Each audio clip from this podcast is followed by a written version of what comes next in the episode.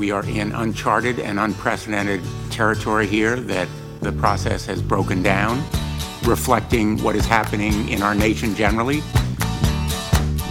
Yeah, that's what it feels like. Well, I don't know why I came here tonight. That's why. I got the feeling that something ain't right. No, it ain't. I'm so scared in case I fall off my chair. And I'm wondering how I'll get down the stairs. Clowns to the left of me, jokers to the right. Here I am, stuck in the middle with you. Yep. Yes, I'm stuck From Pacifica Radio in. Los Angeles, this is the BradCast as heard on KPFK 90.7 FM in LA, in Oregon on the Central Coast on KYAQ, and in Cottage Grove on KSO, in Lancaster, Pennsylvania on WLRI, in Maui, Hawaii on KAKU, Columbus, Ohio's WGRN, Palenville, New York's WLPP. Grand Rapids, Michigan's WPRR, in New Orleans on WHIV, Gallup, New Mexico's KNIZ, Concord, New Hampshire's WNHN, Fayetteville, Arkansas's KPSQ, Seattle, Washington's KODX, Red Bluff and Redding, California's KFOI, Round Mountain, California's KKRN, and Minneapolis, St. Paul's AM 950 KTNF. We also stream coast to coast and around the globe every day for your listening convenience on the internets, on the Progressive Voices channel, Netroots Radio, Indie Media Weekly, FYI Nation, NicoleSandler.com, Radio Free Brooklyn, GDPR, Revolution 99, Workforce Rising, and Detour Talk, blanketing planet Earth. Five days a week, I am Brad Friedman, your friendly investigative blogger, journalist, troublemaker, muckraker, and all around swell fellow, says me from bradblog.com. Here, of course, with the Energizer battery known as Desi Doyen. How are you, Des? I'm okay. Um, Gonna make it. That's what I hope for. we're all to make it, right? Yes, we are. Okay, thank you very much. Good to know. At least three people were killed, however, in a shooting on Thursday at the Fifth Third Center in Cincinnati's Fountain Square. According to Cincinnati Police Chief Elliot Isaac, the suspect is also dead, said Isaac. Two others were injured, he said. The shooting began uh, shortly after 9 a.m. The gunman entered a loading dock, opened fire before going into the lobby of the building where three or four police officers engaged him. There was uh, gunfire exchanged, and um, apparently the shooter was killed. The motor, the motive for the shooting remains unclear at this hour. Cincinnati Mayor John Cranley said in a news conference, "quote This is not normal, and it shouldn't be viewed as normal. This is abnormal." No other industrialized country has this level of active multiple shootings on a regular basis. I think there's something deeply sick at work here, he said. Hard Wow. to uh, hard to argue with that, and um, the the fact that this story today is barely a blip in the news. Uh, you know, a gunman walks in, starts firing everywhere. It, if it, it certainly is not normal. It certainly should not be normal. But uh, you know uh, what is not normal? Everything. Everything right now is not normal. Everything going on is not normal, or at least it did not used to be. And I hope that whatever is going on that has made everything not normal can end someday. To that end, the best thing that uh, we can do here, I think, is to vote like crazy this November 6th. Voters are doing just that today in Delaware's statewide primary, where uh, unfortunately and shamefully, the state forces voters on election day to cast their vote across the entire state on 100% unverifiable touchscreen voting system. So, whatever the results are tomorrow, they will likely stay the results, accurate or otherwise. We'll um, have any noteworthy results or problem reports on our next broadcast on that. And coming up in a bit, we've been buried in the Kavanaugh hearings in the U.S. Senate for the last few days, but there's been quite a bit of voting and election news in recent days that will be important this November and beyond. So I'm going to try to give try to give short shrift to everything else today uh, to focus on some of that news in a little bit since it's not being covered elsewhere. And speaking of things not being covered elsewhere, a little bit later today, we've got our 900th, 900th episode of the Green News Report. Yay, us! 900 episodes. My God.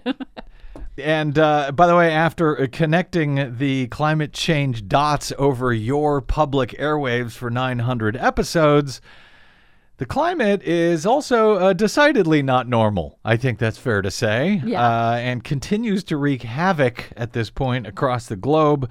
So we'll be covering that. And um, it won't be getting any less havocy so to speak, or more normal anytime soon, at least if Brett Kavanaugh is seated on the U.S. Supreme Court, as we will also discuss in today's 900th GNR. Uh, but speaking of Kavanaugh and not normal, I know we'll most likely be covering the hearings and more as uh, Kavanaugh's uh, nomination, his confirmation, uh, moves forward to what is likely his inevitable seating by Republicans soon enough. But Desi Doyen, in addition to working on today's GNR, you have been up since uh, ridiculous o'clock out here on the West Coast following day three of the Senate Judiciary Committee confirmation hearings. And very quickly, if that's even possible, uh, what jumped out at you today as the most notable news coming out of these hearings? Um, well, you know, he continues his pattern of deflecting on really important issues like the scope of presidential powers and a woman's right to choose her own reproduct, make her own reproductive choices, on voting rights, on racial profiling, on his uh, uh, involvement in torture discussions at the George Bush White House. But you know what? If you have any questions about how to coach a kid's soccer team, he has answers for you. Oh, yeah. Happy to talk about that. Oh yeah, he's big on that. Right. Um, so the, to me, though, the big story from all of these hearings this week has been the dissembling of Senate Republicans. Um, so they've been materially re- misrepresenting how they have been perverting this process. They've rammed through these hearings. They've withheld more than ninety percent of documents related to Kavanaugh's record. Um, they have been releasing tens of thousands of documents overnight with just hours for senators to review them. Uh, they've been cutting out the traditional role of the National Archives in producing those documents. And instead, you might have heard this name, Bill Burke. He's a private attorney. He was George Bush's personal attorney during the White House, and he is the one in charge now of screening what documents the de- senators get to see, what documents get to be released publicly. He is an unelected private citizen, and he's also currently representing former White House advisor Steve Bannon and current White House counsel Don McGa- McGahn. and he gets to decide what documents can be made public. Uh, as the senators are concerned about uh, Brett Kavanaugh uh, sitting in judgment eventually of Donald Trump. Uh, it- Yes, it's just you- it's it's mind-boggling. play the. Uh, I think we have this uh, clip of uh, Senator. Uh, we, we opened with it here. Who was this? Uh, Uh, Senator, Senator Richard Blumenthal from uh, Connecticut. Connecticut, which just sort of underscores how insane all of this is, uh, and how insane all of everything seems to be right now. We are in uncharted and unprecedented territory here that the process has broken down, reflecting what is happening in our nation generally, and particularly in the last couple of days with the publication of a new book and an op ed that indicate very serious chaos and breakdown in other parts of government. Yeah, and we'll talk about that uh, shortly uh, as well. But um, Cory Booker and a senator from New Jersey, Democratic senator, and uh, some of the other senators said enough is enough on these documents that they have seen. Many of them have seen themselves as they're marked committee confidential, means they can see it, but they can't talk about it. They can't ask Kavanaugh about it. Right, because that's a public forum, so they can't even ask them, ask him about it. So today, um, on the Senator Cory Booker and Senator Mazie Hirono of Hawaii, and of course other Democratic senators also followed along with this. They actually released some of those withheld documents of Kavanaugh's that were labeled as committee confidential because they say, look, we want the public to see. The public needs to know and see for themselves when they read these documents that there is no justification for calling these matters of, con- of national security. There was no justification for making them confidential. and it led on um, well let's see on, on wednesday uh, to a, a line of questioning from uh, patrick leahy a line of question a, a, a completely separate line of questioning from Yes. kamala harris about stuff that they clearly knew about. They said as much they knew about, but they couldn't, uh, you know, they sort of had to speak around it. Right. And uh, which left everyone wondering, well, what what are they talking about? What are these emails that they have that they have seen that the public cannot see? Yes, it made Republicans very angry what Senator Kamala Harris did with uh, Kavanaugh on Wednesday night. It's a very uncomfortable video, and I highly recommend going to cspan.org to watch it. Uh, Kavanaugh said uh, he did not remember what she was asking him about. You know, did he have any conversations about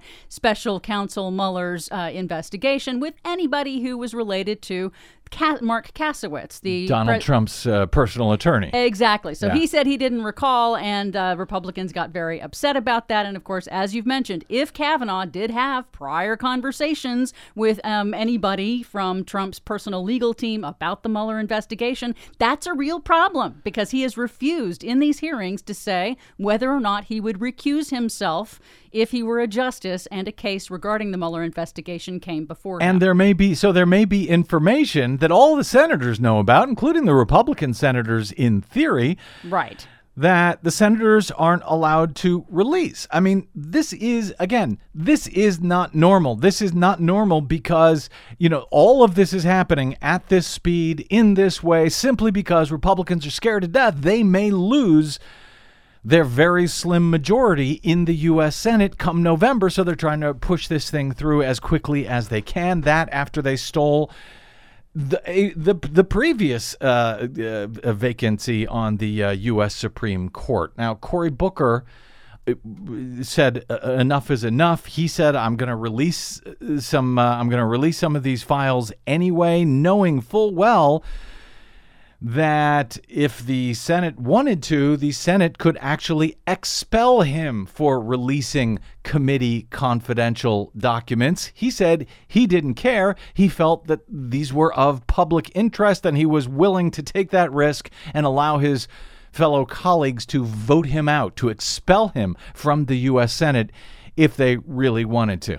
I think the public should understand that at a moment that somebody's up for a lifetime appointment, that this issue does the public have a right to know? This is not about the Presidential Records Act, not a violation of Senate rules, sir.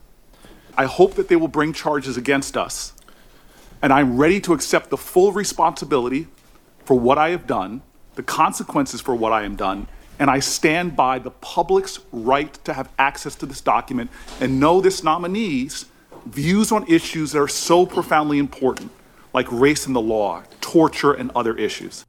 Now, I have not had a chance to review those emails, but uh, based on reporting from our friends and legal experts like Ian Millhiser at Think Progress and Mark Joseph Stern over at Slate, that the documents that are being leaked are revealing about Kavanaugh's position on abortion rights and affirmative action and racial profiling, corporate power and regulations, civil rights, voting rights, all of that stuff, though it is revealing these are things that he has been unwilling to be specific about, um, even just basic yes or no questions in the hearings. And realize we're not just uh, talking about debating uh, Kavanaugh's record, his fitness to serve on the court in a lifetime appointment, which will, uh, you know, shift the court hard to the right.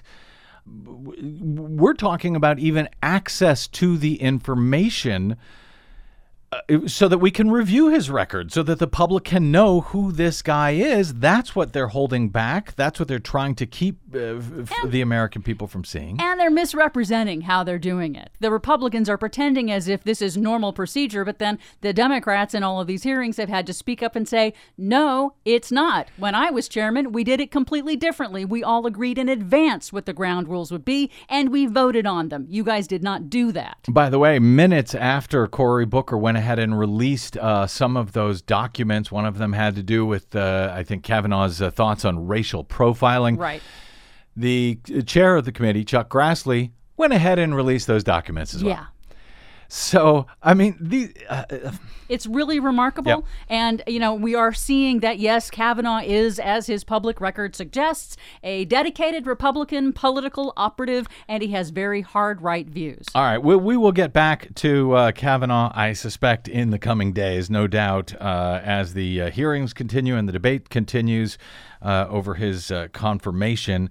But as we predicted last night, when the uh, story broke towards the end of our show, the fallout from the stunning anonymous op ed by a senior official in the Trump administration published in the New York Times late on Wednesday. Uh, it has been explosive, I think, to say the least. The column from a self described member of a, quote, quiet resistance within the administration charges that Trump is unmoored from reality, that uh, top officials must work to counter his impulsive, half baked, ill informed, and occasionally reckless decisions in order to, quote, contain the worst and most dangerous of them. The author also asserts that cabinet officials had at one time considered invoking the 25th Amendment to remove the Trump uh, to, to remove Trump from office, given the quote instability many witnessed. But apparently, they decided against it in order to avoid quote a constitutional crisis. So yeah, speaking of, nothing is normal here. According to reports from the Washington Post, the New York Times, and Politico today, the hours that fo- uh, following the publication of the Times op-ed catapulted an already tumultuous White House into a state of quote total meltdown. Trump's volcanic anger and abs quote absolutely livid that's the post words uh, reaction to the op-ed sent top aides like Chief of Staff John Kelly, who by the way could be this anonymous staffer. It, it sent him scuttling to sniff out the uh, renegade, according to the uh, to the Times, which reported that aides have already produced a list of at least six possible culprits. But uh, yeah, this appears to be driving Trump crazy, and that's not a very long drive. He is convinced that whoever i- this person is is involved in national security or a member of the Justice Department. One former White House official who uh, remains in contact with ex colleagues told the Post it's like the horror movies when everyone realizes the call is coming from inside the house. Oh. Just exactly what we said I yesterday when this came out. Wow. The um, publication of the anonymous note of uh, dissent has uh, only added to Trump's increased sense of paranoia, according to the Post, and has pushed the president, who was already feeling vulnerable following reports on Bob Woodward's new book, to question even his closest allies. Only his children remain trusted confidants according to a Trump friend in uh, in the Post.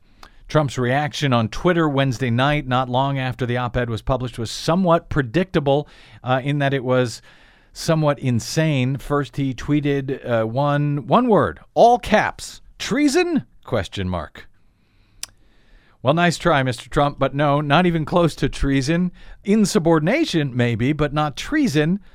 I mean, who is the enemy being aided and abetted here uh, that that would make an anonymous op-ed in the New York Times treason? I'm sorry, are you talking about actual definitions of words? Those are things that Donald Trump is not familiar with. Uh, or legal concepts, constitutional concepts. Any of it. Uh, I guess the enemy uh, maybe is the American people here.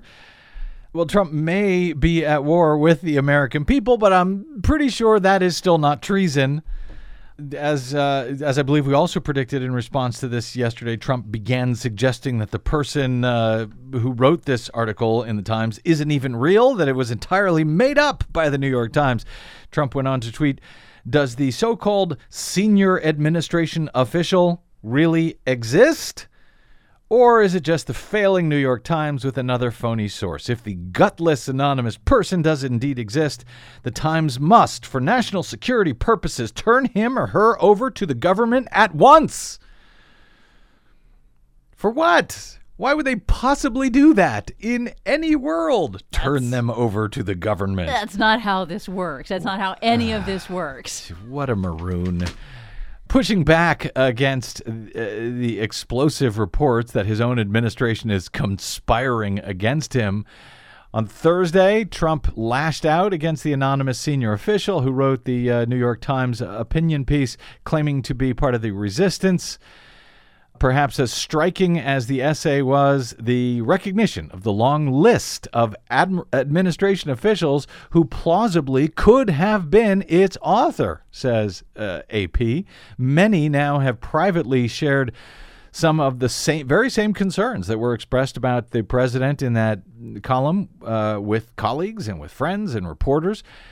Washington has been. Um, get, uh, uh what AP describes is consumed by a wild guessing game as to the identity of the writer, and everyone in the Trump administration is now trying to deny it. It wasn't them. Uh, that would be including uh, Vice President Mike Pence, at least his office, Secretary of State Mike Pompeo, Dan Coats, Director of National Intelligence. Coats' denial was followed by denials from Defense Secretary Jim Mattis, Housing Secretary Ben Carson, Treasury Secretary Steve Mnuchin, Budget Director Mick Mulvaney, Energy Secretary Rick Perry, UN Ambassador Nikki Haley, DHS Secretary Kirstjen Nielsen, on and on and on, White House Counsel Don McGahn, and others with several prominent administration members delivering on the record denials, saying uh, that they didn't do it. Now that means the focus could fall onto other senior aides uh, to do the same, with questions raised about those who may stay silent. Although, why would anyone stay silent? Just deny, just do what Donald Trump does and lie. Trump uh, remained furious today, uh, tweeting this morning that, quote, the deep state and the left and their vehicle, the fake news media, are going crazy and they don't know what to do. They're going crazy? I think he's projecting again. They don't know what to do? Uh, Associated Press uh, reports that to some observers, the ultimatum that uh, was tweeted by Trump on Wednesday night for the rioter to be turned over to the government at once. At once. Is he king or something? That that even that appeared to play into the very concerns about the president's impulses that was raised by the essay's author. Trump has demanded that aides identify the leaker. That, according to two people familiar with the matter, who uh, spoke on the condition of anonymity because they were not authorized to speak. In other words, those two administration uh, officials were leakers as well. This, of course, is being covered bigly elsewhere today, uh, as expected when the story broke last night at the end of the show. So, for now, uh, just one point I want to get from uh, from the AP coverage here that you may already appreciate, but I think it's worth noting here for the record, or at, at least by way of warning former CIA Director John Brennan. And this, you know, keep this in mind because I know that a lot of uh, Trump opponents are just delighted to see his presidency seemingly falling apart from within at this point. But former CIA Director John Brennan, uh, who has been a huge critic of Trump, uh, called the op ed, quote, active insubordination born out of loyalty to the country but added, This is not sustainable to have an executive branch where individuals are not following the orders of the chief executive. He said on the Today Show, I do think things will get worse before they get better. I don't know how Donald Trump is going to react to this. But he added, A wounded lion is a very dangerous animal, and I think Donald Trump is wounded. So, no, none of this is even close to normal and it could get scary in the days ahead. Let's take a quick break here and cover some of the news regarding the uh, the attempt of uh, Americans to do something, anything about this abnormality this fall. Exactly two months from today, when I hope that we will all be heading to the voting booth to lend our own voices to this continuing and worsening madness. Election news is straight ahead, and later our 900th Green News Report. I'm Brad Friedman. This is the BradCast.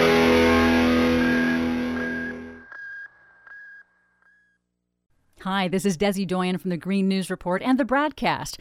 What the public hears on the public airwaves matters. At the Bradcast, we do our best to bring you accurate news and analysis on the issues that actually matter, and we do it all independently without corporate or political influence.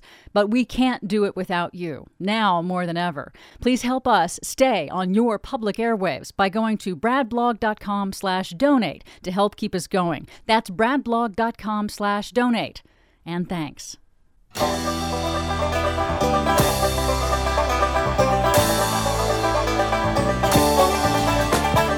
Eastbound and down, loaded up and trucking.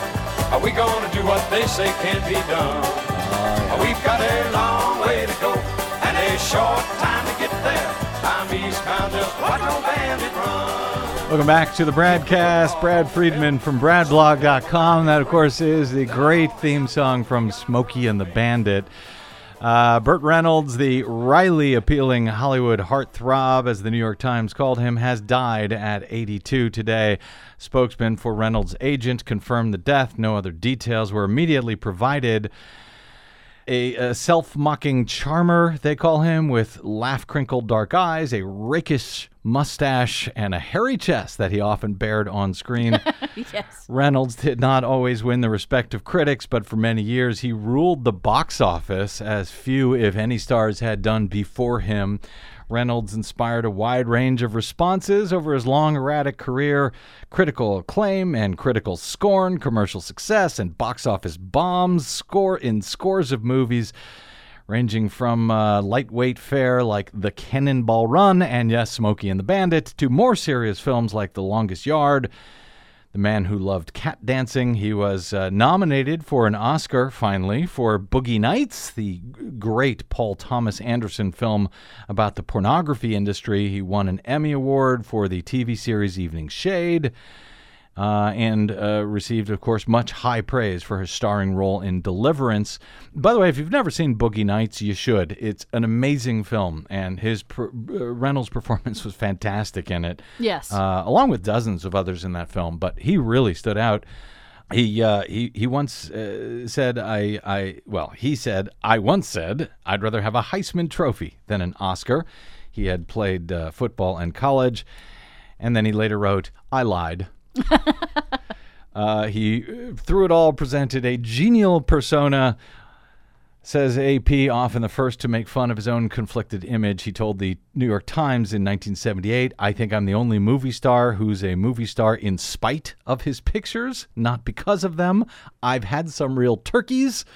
that is true. And he added uh, in his 2015 biography, I may not be the best actor in the world, but I'm the best Burt Reynolds in the world. Burt Reynolds, dead at 82. He will be missed. All right. Uh, sad day when uh, the sad news is like the most fun news that we have of the day. But we can celebrate and appreciate him, so there's that. There is that. Well, speaking of uh, elections, as I promised, a new type of dirty trick. Yes, the dirty tricks are now underway as we are officially two months out from the crucial November midterm elections. A new type of dirty trick has entered one of the most closely watched Senate races in the country. On Wednesday, an unidentified volunteer for Beto O'Rourke, the Texas Democrat who is running neck and neck, really, at this point, against incumbent Republican Senator Ted Cruz. This volunteer apparently gained access to the campaign's mass texting system and sent a series of unauthorized messages to O'Rourke's supporters. Quote, we are in search of volunteers to help transport undocumented immigrants to polling booths so that they will be able to vote. Read one of the messages, which claimed to be from an O'Rourke volunteer named Patsy. Would you be able to support this grassroots efforts? A second message, also sent by the uh, same purported volunteer, claimed that the campaign was conducting an internal poll and asked recipients for their opinions on, quote, the dangers of socialism. So, uh, screenshots of those text messages then somehow began circulating on social media on Wednesday, Campaign spokesperson for O'Rourke uh, blamed them on an imposter, said that uh, that was not an, an approved message by the campaign. Cruz and other Republicans have criticized O'Rourke, who uh, the Times notes uh, now stands within spitting distance of Mr. Cruz in recent statewide polls. Uh, they've criticized him as being weak on immigration and supporting socialist policies. Cruz's campaign denied any involvement in those uh, text messages because, of course, they did. Republicans would never do anything like that, right? Right, Karl Rove? All right. Uh, it, it, it's not just uh, the dirty tricks of the political operatives out there, it's also the courts. And uh, they are also uh, making it harder for all of us to have a clean election. At least they're going to try. Up in Michigan, straight ticket voting will not be available as an option in the November 6th general election under a federal appeals court ruling released late on Wednesday presuming, I should add, uh, that the U.S. Supreme Court breaks with their own precedent to allow this late ruling if it's appealed, which I suspect it will be. The U.S. Sixth Circuit Court of Appeals, in a two to one decision, marked by a sharply worded dissent, blocked uh, blocked a ruling by a federal judge, a lower federal judge in Detroit, that would have struck down a 2016 law passed by the Republican-controlled legislature to ban straight ticket voting in Michigan. So uh, let me uh, make sure all of that is clear. So uh, you're allowed to vote straight ticket, or you had been allowed for many years, decades, I think, in Michigan. Straight ticket, walk in, vote for Democrats, and it selects all the Democrats, or Republicans and selects all the Republicans. That had been allowed until the Republicans decided they didn't like that anymore. Too many people voting Democratic. It's too easy. So in 2016, they passed a law that banned straight ticket voting. That ban was appealed, and a federal judge uh, looked at it and struck it down as unconstitutional. I'll, I'll explain why in a moment. Uh, and then that uh, that ruling was then appealed, and the appellate court, in a split decision, said, "Nope, the ban can stand." So we are now back to straight ticket voting being banned. Initially, uh, U.S. District Judge Gershwin Drain, who was appointed by Barack Obama, declared the law unconstitutional. This was uh, last month following a bench trial. Drain said that the ban on straight ticket voting presents a disproportionate burden on African Americans' right to vote, partly because in Michigan's most populous counties there is a strong correlation that was shown during the trial between the size of the black population and the use of straight ticket voting. Many clerks, and I, I should add, only because this uh, comes into the story here in a second, but uh, Judge Gershwin Drain is himself African American.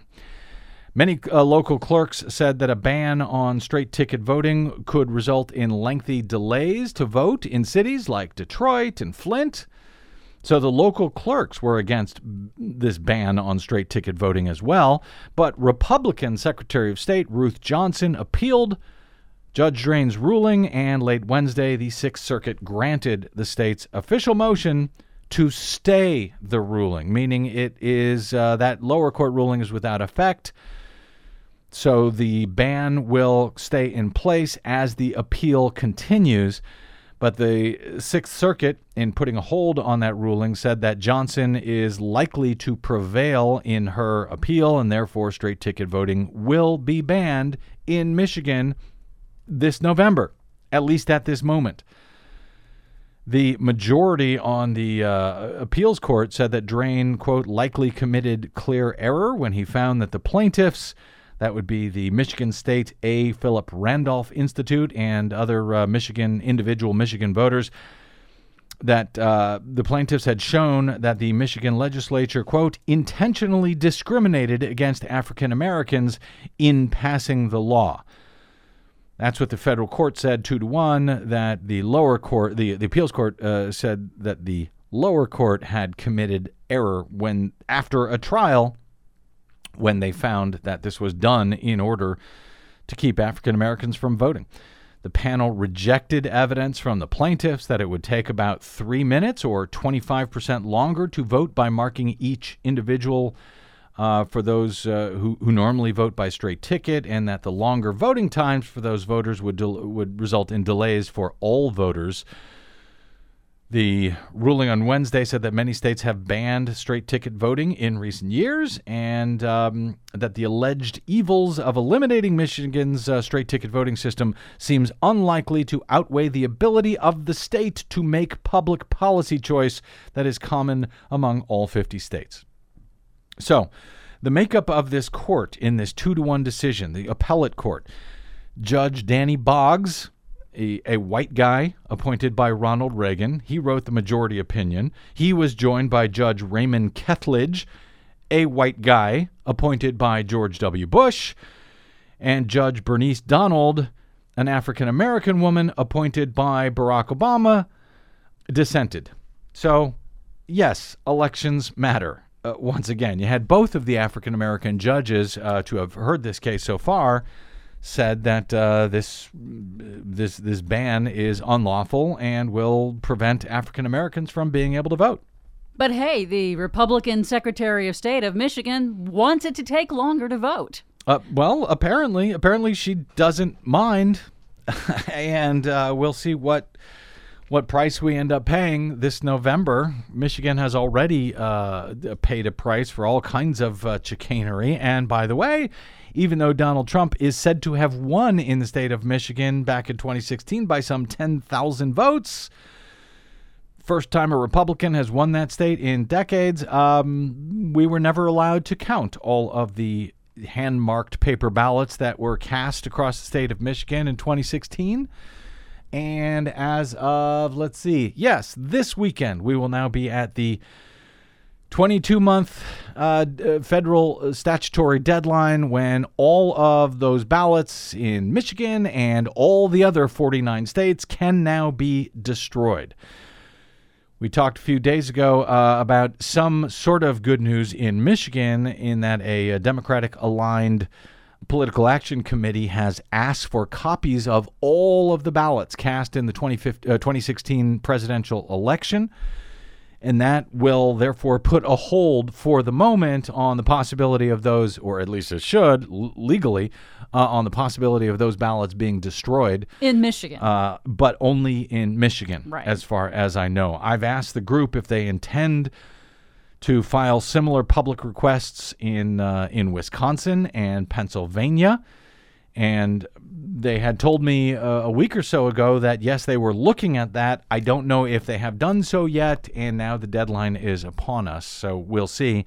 Those Michigan, uh, I'm sorry, those Wisconsin ballots, I suspect will end up disappearing very quickly if not. Uh, in her dissent in the Michigan case, Judge Donald said the panel's ruling, quote, ignores the 150 years of shameful and painful history of disenfranchisement, suppression, and dilution of African American voters, and the overt and covert mechanisms used to achieve that objective. She said the panel should have given more deference to the factual findings that were made during the trial by Judge Drain she writes, It is indisputable that the elimination of straight, part, uh, straight party voting will amount to increased wait times for voters in Michigan. Secretary of State Johnson applauded the ruling. Um, the split ruling by the appeals court and said, quote, for too long, important ballot questions in nonpartisan offices, including judges of all types, were skipped over by people who marked a straight ticket thinking they had voted their full ballot. So she's very concerned about those down ticket races the uh, Republican Secretary of State there. Uh, apparently, not as concerned about the, uh, I want to say, 150,000 or so voters who the optical scan computers in Michigan, 150,000 voters who went to vote on election day in the presidential election, but failed to choose any candidate for president about 150,000 undervotes for president. And we'll never know 2016, why or what happened. At least as reported by the computers. Yep. Yep. And by the way, I'm no fan of straight ticket voting. So uh, uh, if they got rid of it, I don't have a huge problem with it. Then again, I wasn't sitting on the trial watching uh, the evidence and, and how it will affect various communities and so forth. Uh, but here's my question. In recent years, when changes to election law like this were made this late before an election by a court, even if the change was meant to, for example, block the disenfranchisement of thousands of voters, if it was done this late before an election, the U.S. Supreme Court, when it was appealed to them, had been blocking such changes under what they refer to as the Purcell principle.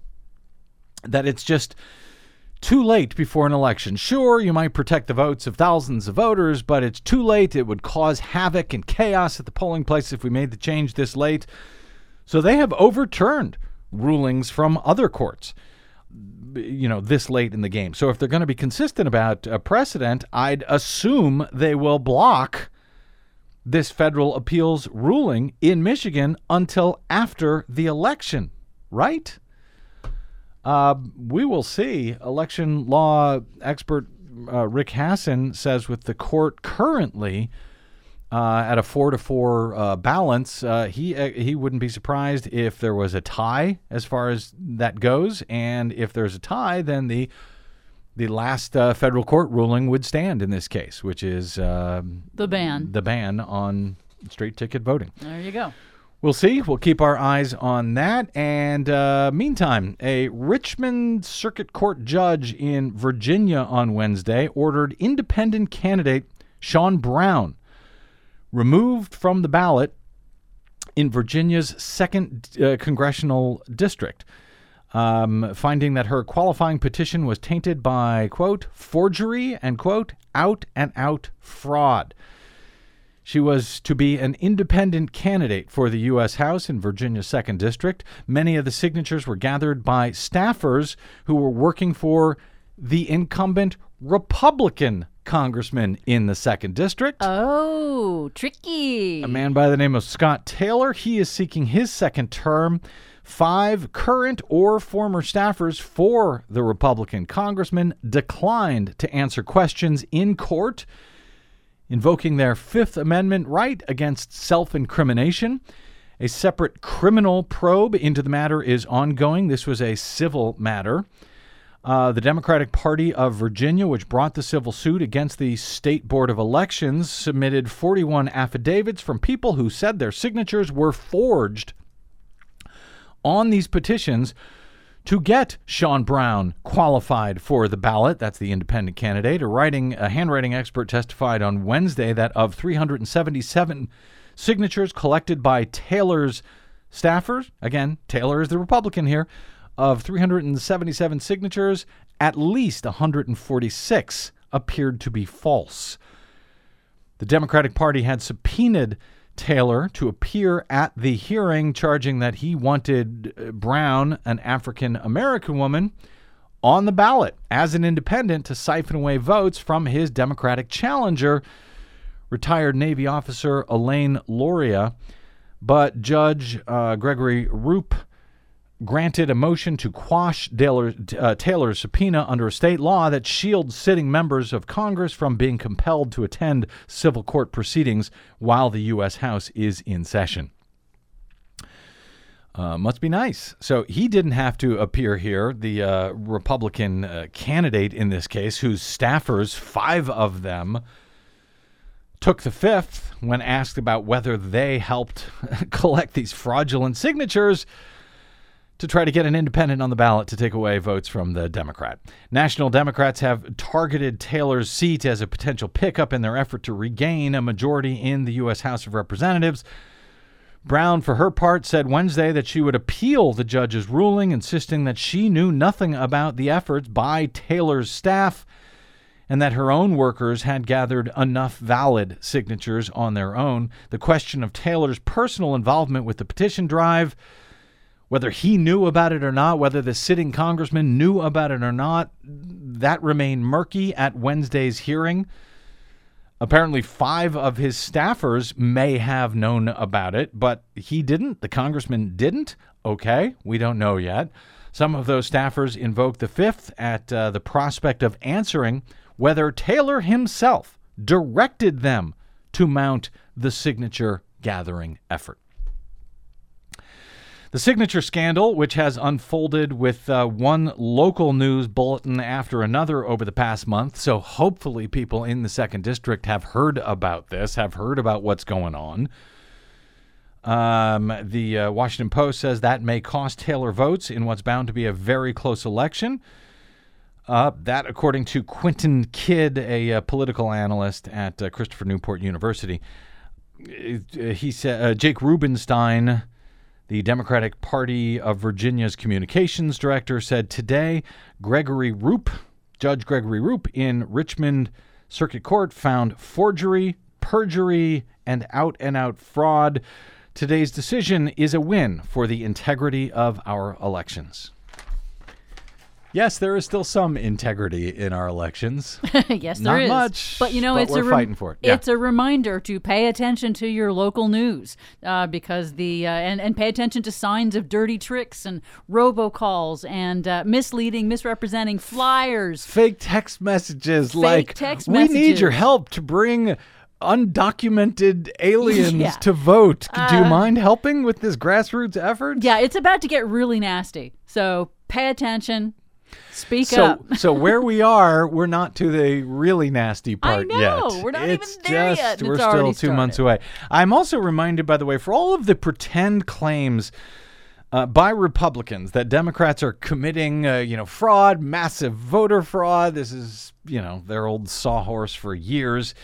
I'm reminded of very similar petition signature fraud from folks like Newt Gingrich. Remember this during his short-lived presidential run back in uh, in in 2012. Oh, yeah. Yeah, he failed to get on the ballot in Virginia, same place. Uh, after a staffer turned in some 1,500, one of his staffers, one of Newt Gingrich's staffers. Now, remind you, Newt Gingrich is one of the guys running around claiming that uh, Acorn is out uh, stealing elections uh, with I don't even know how they were fraudulent. They were signing up fraudulent voters, and then the fraudulent voters were going and voting, and yet no one has ever found any single ballot anywhere in the United States in all of these years that was fraudulently cast. That was uh, cast thanks to an improper registration by a, an Acorn worker. Nonetheless, while Newt Gingrich was running around pretending that Acorn was stealing elections, his own staffer went out and turned in some 1,500 fraudulent signatures in the state of Virginia. Just like uh, the staffers from uh, uh, this uh, Taylor guy, Scott Taylor, congressman, sitting congressman. And now, uh, I, and I recall, by the way, another one. Gingrich wasn't the only one. Former Congressman Thaddeus McCotter, do you remember this? Of Michigan. He was found to have had fraudulent signatures on his petition for his U.S. House candidacy back in Michigan. Speaking of Michigan, again, a Republican candidate, uh, Republican congressman, I should say, uh, one who also uh, tried to run, by the way, for president in 2012. Anyway, he had uh, fraudulent signatures on his petition for the U.S. House. He ended up resigning his uh, his seat, resigning in shame after five five of his staffers were charged with 36 federal felony and misdemeanor counts. I could go on and on with GOP election fraud, these same Republicans who are claiming Democrats are out there stealing elections. But uh, one after another, one Republican after another. We've covered. You can go look it up at bradblog.com. You can go and look at the uh, the election fraud of uh, Mitt Romney. You've heard of him. The uh, voter registration fraud of Ann Coulter down in Florida. So uh, I'll spare you because we have to get to our Green News report. Go look it up at bradblog.com. Uh, but I guess all we can do is uh, keep reporting the stories.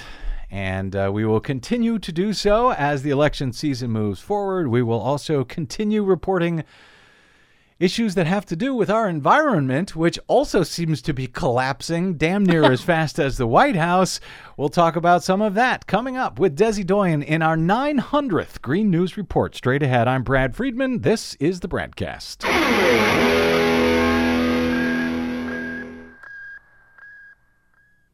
Hey, this is Brad. Do you enjoy your non corporatized, commercial free broadcast? Yeah, me too. But we need your help to stay that way.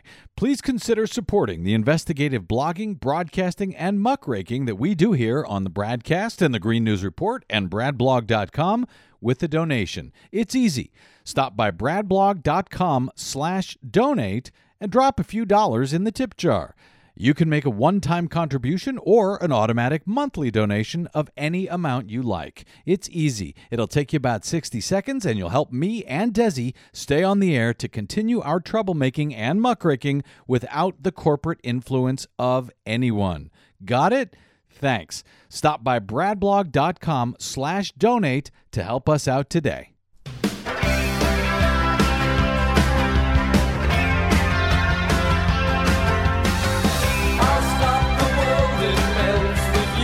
Do it. It's the 900th episode. You say welcome back. Uh, welcome back to the BradCast. I'm Desi Doyen here with my sidekick, Brad Friedman. well done. and it's our 900th episode of the Green News Report. of the Green News Report. Uh, by, I don't know how many episodes it's been of the BradCast. We never bothered to count that. It would be just too I think we're into the thousands. but when it comes to the Green News Report, uh, well, we'll talk a little bit about it after our latest Green News Report. Big polluters clearly have big expectations for you. Brett Kavanaugh on the U.S. Supreme Court spells big trouble for environmental standards and climate action. Plus, extreme weather slams into Japan and the Gulf Coast and Wisconsin. All of that slamming and more straight ahead. From BradBlog.com, I'm Brad Friedman. And I'm Desi Doyen. Stand by for six minutes of independent green news, politics, analysis, and snarky comment. They want to have windmills all over the place, right? When the wind doesn't blow, what do we do? Uh, we got problems. If your house is staring at a windmill, not good. When you hear that noise going round and round and round and you're living with it and then you go crazy after a couple of years, I had no idea the White House was next to a windmill. This is your 900th Green News Report. not good.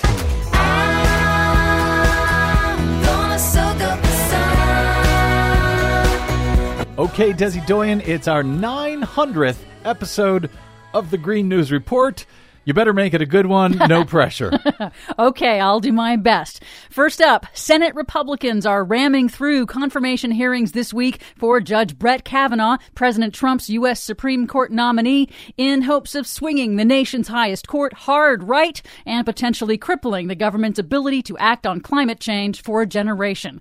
In 12 years as a federal appellate court judge, Kavanaugh compiled an extensive record of voting against federal regulations on climate change and air pollution in a number of high profile cases. well, of course, that's one of the reasons why he was nominated. Yet, despite his record on his second day of hearings in the Senate on Wednesday, Kavanaugh claimed he's not against all regulations. I'm a skeptic of unauthorized regulation, of illegal regulation, of regulation that's outside the bounds of what the laws passed by Congress have said. We don't rewrite those laws. The executive branch also shouldn't be rewriting those laws. In other words, Kavanaugh doesn't believe the Environmental Protection Agency has the authority to regulate greenhouse gas emissions that cause dangerous climate change. Well, that would be news to the existing Supreme Court. Exactly. He thinks that because back when Congress passed the Clean Air Act, it didn't explicitly tell the agency to regulate greenhouse gas emissions, it therefore cannot regulate greenhouse gas emissions. But wasn't the Clean Air Act specifically written to include any dangerous emissions that the EPA may determine in the future? Exactly. The law does have mechanisms to incorporate new emerging threats. That was Congress's intention when they wrote the law. Yes, but Kavanaugh believes the EPA cannot act on global warming now unless Congress acts. Unless they act to specifically rewrite the law. Exactly. The one that already exists. Exactly. the one that he would like us all to ignore. Exactly. Gotcha. Kavanaugh's confirmation would cement a hard right 5 to 4 majority on the nation's highest court, and that could have very long term consequences on the federal effort. For climate action. including overturning what the Supreme Court has already determined regarding climate action. Kavanaugh's also indicated he'd obliterate another central tenet of environmental law, the so called Chevron doctrine or Chevron deference, in which federal judges are supposed to defer to federal agency experts and scientists when deciding industry challenges to new pollution regulations. Democratic Senator Sheldon Whitehouse of Rhode Island on Tuesday slammed the coalition of right wing dark money groups that he says are spending tens of millions of dollars to support Kavanaugh's confirmation. Lots of big Republican influencers are polluters who like to pollute for free. Big polluters clearly have big expectations for you on their deregulatory effort. To me, is what corporate capture of the courts looks like. Meanwhile, the impacts continue from global warming intensified extreme weather. Japan this summer has already seen deadly record flooding and deadly record heat waves. And on Tuesday, the strongest typhoon in 25 years, Typhoon Jebi, slammed into Japan's west coast, killing at least nine people as of airtime, ripping buildings apart, and forcing the evacuation of more than a million people. Here in the U.S., Wisconsin's Republican Governor Scott Walker issued a statewide emergency last week after parts of Wisconsin received nearly six months of rain in just two weeks. In southern Wisconsin, the Kickapoo River hit historic flood levels two feet higher than the previous record set back in 2008, causing damage that local officials described as, quote, breathtaking. And more rain is on the way as Tropical Storm Gordon heads to the Midwest after making landfall and causing flooding at the Alabama Mississippi border. And way out in the Atlantic Ocean, Hurricane Florence has become the first major hurricane of the 2018 season, quickly intensifying into a Category 4 on Wednesday, what one meteorologist called a monster with an unknown track. So buckle up. So, even though this is our 900th episode of the Green News Report, looks like this may take a few hundred more before we solve this problem. I believe so. If you'd like to support our work here, I hope you will stop by bradblog.com slash donate. You are the only ones who help the Green News Report continue to connect the climate change dots, which is something I think you'd like to do if only to hear Desi Doyen say kickapoo again. That's bradblog.com slash donate. You can also find and follow us on the Facebooks and the Twitters at Green News Report. I'm Brad Friedman. And I'm Desi Doyen. And this has been your 900th Green News Report. Got my 45 on, so I can rock on. Rock on, Desi Doyen. Indeed. Congratulations. Thank you, you too. Uh, you know, I'm thinking that uh, I know we got just a few seconds here, but back when we start, we've been beating up a lot on Republicans, justifiably today. oh, yeah.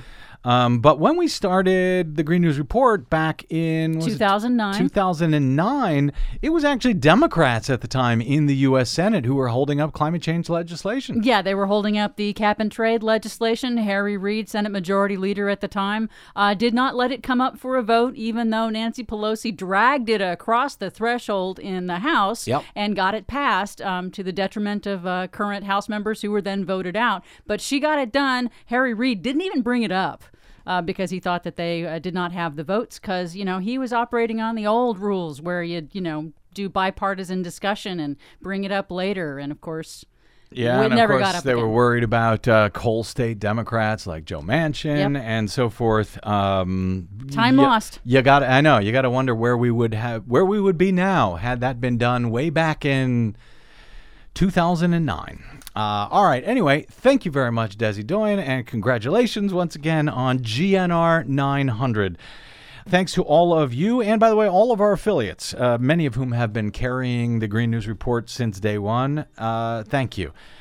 Thanks to those of you for tuning in today. If you missed any portion of today's show or any other, download at any time at bradblog.com. You can also find, follow, and share our work here by uh, finding me at the Brad Blog. and the Green News Report at Green News Report. We just said that though. So there's also uh, you can drop me an email. I'm bradcast at bradblog.com. And yes, we really do rely on you to stay on your public airwaves, whether it's for the BradCast or the Green News Report. I still don't know why Exxon or Shell uh, oil won't be sponsoring us. I can't figure it out. But until then, I hope we have you So please stop by bradblog.com slash donate to help the Energizer Battery Bunny Desi Doyen keep going as long as we can here. All right, that is it. Until we meet again, I'm Brad Friedman. Good luck, world.